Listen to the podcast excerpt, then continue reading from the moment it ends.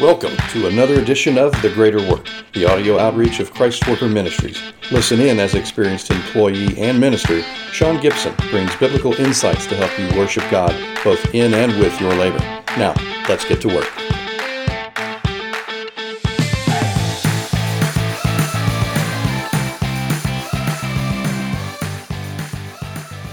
Welcome back to another compelling episode of the Greater Work Podcast. Now, today we're going to be diving deep into our ongoing series, It's Not You, It's Me, where we're going to be exploring how we might inadvertently be introducing toxicity into our workplace environment. Now, I understand that this topic will raise a few eyebrows. After all, how could someone who identifies as a Christian be toxic, let alone contribute any toxicity into where they work? But let's unpack this together. Simply identifying as a Christian doesn't necessarily equate to embodying all of the values and teaching of Christ in our daily walk. Now, as the saying goes, just because you're a believer in Christ doesn't automatically mean that you're a follower of Christ. It's a profound statement that invites us to reflect on how we manifest our faith, both in action and in, in our interactions with others, but also especially within our professional settings. In James chapter 2 verse 19 it says, "You believe that God is one. Good for you. Even the demons believe that, and yet they shudder. I'm delighted that if you believe in God and are actively participating in church services and all of the good things that come along with that. But again, let me challenge you to consider going deeper in your spiritual journey. While attending church, again, it's a wonderful foundation. It's just the beginning of what God has in store for you. There's a richness and there's a depth to the spiritual experience that God has waiting for you and by diving deeper into this, not only will you own a life that has been enriched by His presence, but you're also going to become a source of blessing to those around you. And again, this means those that you work with. Now, today I want to delve a little bit more into the concept of demonstrating maturity in the Spirit, now commonly known as the fruit of the Spirit. In Paul's letter to the churches in Galatia, specifically chapter 5, and that's mainly where we'll be in this episode, we can discover some profound truths that will help us to distinguish between a mature Christian and one who still, frankly, has room for additional growth. Now, as believers, our ultimate goal is to reflect the character of Christ in our lives, and it's the Holy Spirit who guides us in this journey of transformation. Let's explore how we can cultivate these fruits of the Spirit and embody Christ's likeness in every aspect of our lives, again, including in our professional lives. Verse 16 says, So I say, walk by the Spirit, and you will not gratify the desires of the flesh. Verse 17 For your flesh craves what is contrary to the Spirit, and the Spirit what is contrary to the flesh. They oppose each other so that you do not do what you want to do. Now, picture this your alarm didn't go off, the kids, they missed the bus, and you battle through horrendous traffic only to arrive at a parking lot that you're circling trying to find a place to put your car. By the time you stagger into your office, you're seething with frustrations from just such a chaotic morning. When a coworker approaches you and offers a cheerful greeting, you snap at them. That scenario, my friends, as believers in Christ, is toxic. Or perhaps it's the end of a long week and you're just about to wrap up a major project that your team has poured weeks of effort into. But just as you're on the verge of completion with this project, your leadership swoops in and declares that everything needs to be redone and it needs to be done from scratch.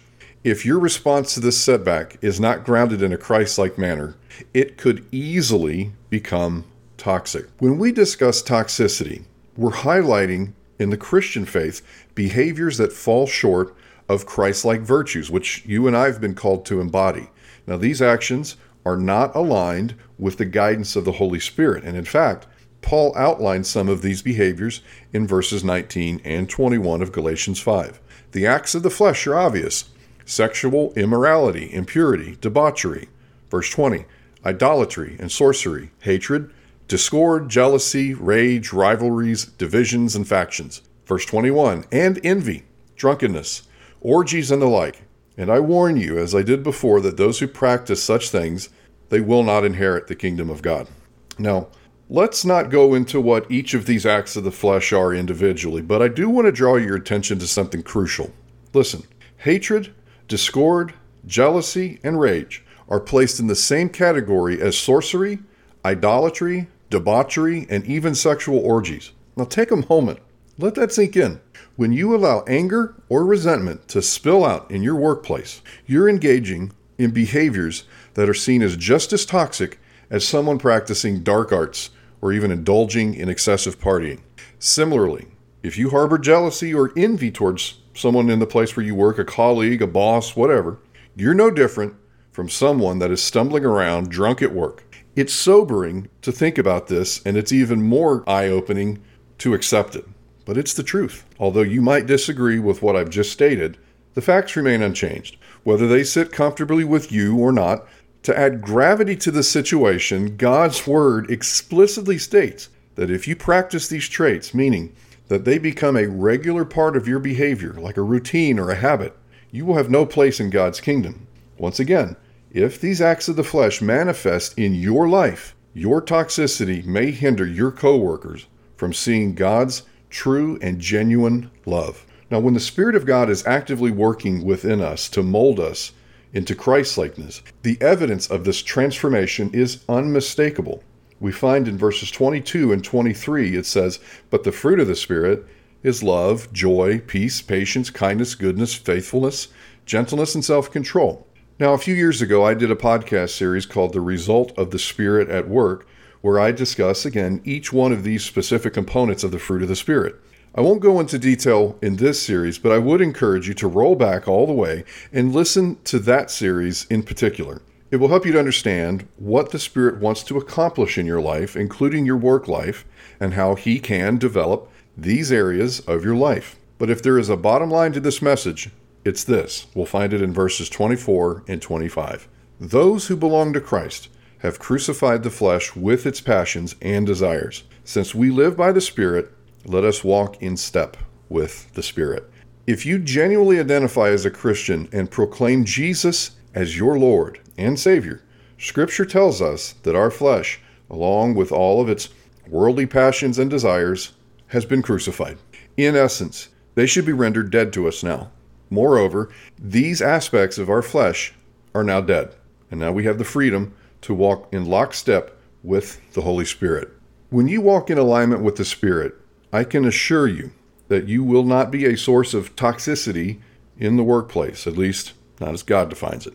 Now, we're going to pray here in just a minute, but before we do that, let me encourage you to visit our website, Christworker, one word, .org, for additional tools to help you walk in Christlikeness in your place of work. Also, again, we are a listener supported ministry, and if this ministry has been a blessing to you, please feel free to make a charitable donation as well.